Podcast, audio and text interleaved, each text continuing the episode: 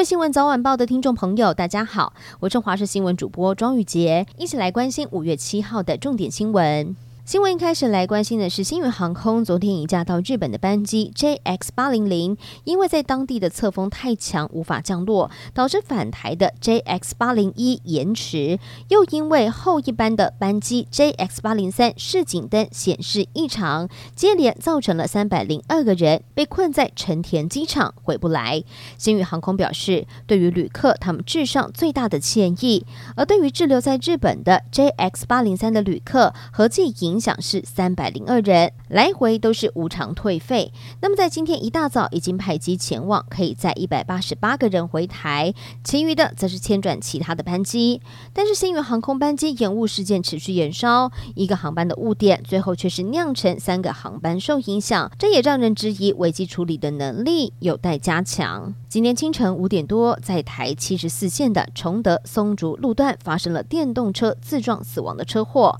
白色的电动车。自撞纽泽西护栏，车体整个变形对折，已经看不出车体完整的模样。玻璃残破的钣金散落在两个车道，车内两名分别二十四和二十五岁的男性当场没了生命迹象，送医之后宣告不治。警方初步研判，两个人都有酒精反应，但是两个人发生车祸的时候都已经被弹出车外，还要进一步调查厘清到底是谁开车。根据菲律宾媒体的报道，菲律宾警方在四号是在邦板亚省的克拉克经济特区救出超过一千名遭到人口贩运的受害者。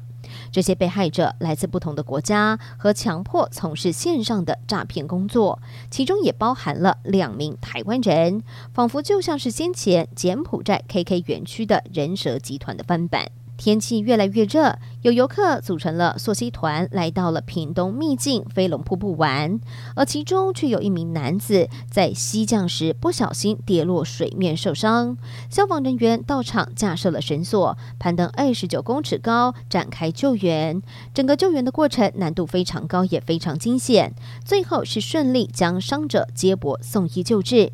县府就提醒了，部落内有部分的区域是划设自关区，如果游客没有经过申请进入的话，将会开罚。英王查尔斯三世的加冕典礼已经退出王室的哈利王子是获邀参加，只是种种的迹象显示，哈利已经被王室边缘化。像是他进场的时候，和因为性侵丑闻而被拔除头衔的叔叔安德鲁王子是一起的，座位也和安德鲁一样是在第三排。仪式结束之后，更没有现身白金汉宫阳台，备受冷落。最后关心天气的消息，今天受到锋面的影响，各地的降雨机会提高，普遍都会有降雨的情形出现，特别是在中部以北地区会有局部大雨发生的几率，对流云系发展旺盛，也会伴随着雷击，提醒大家要特别注意。而至于温度方面，高温略微下降。若是没有下雨的时候，中部以北、东北部地区还有东部的高温是二十七到二十九度，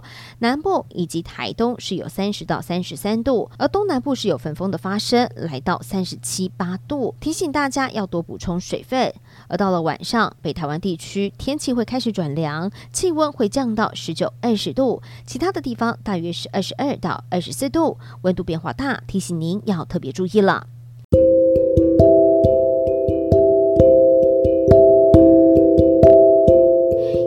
这一节的新闻内容，非常感谢您的收听，我们下次见。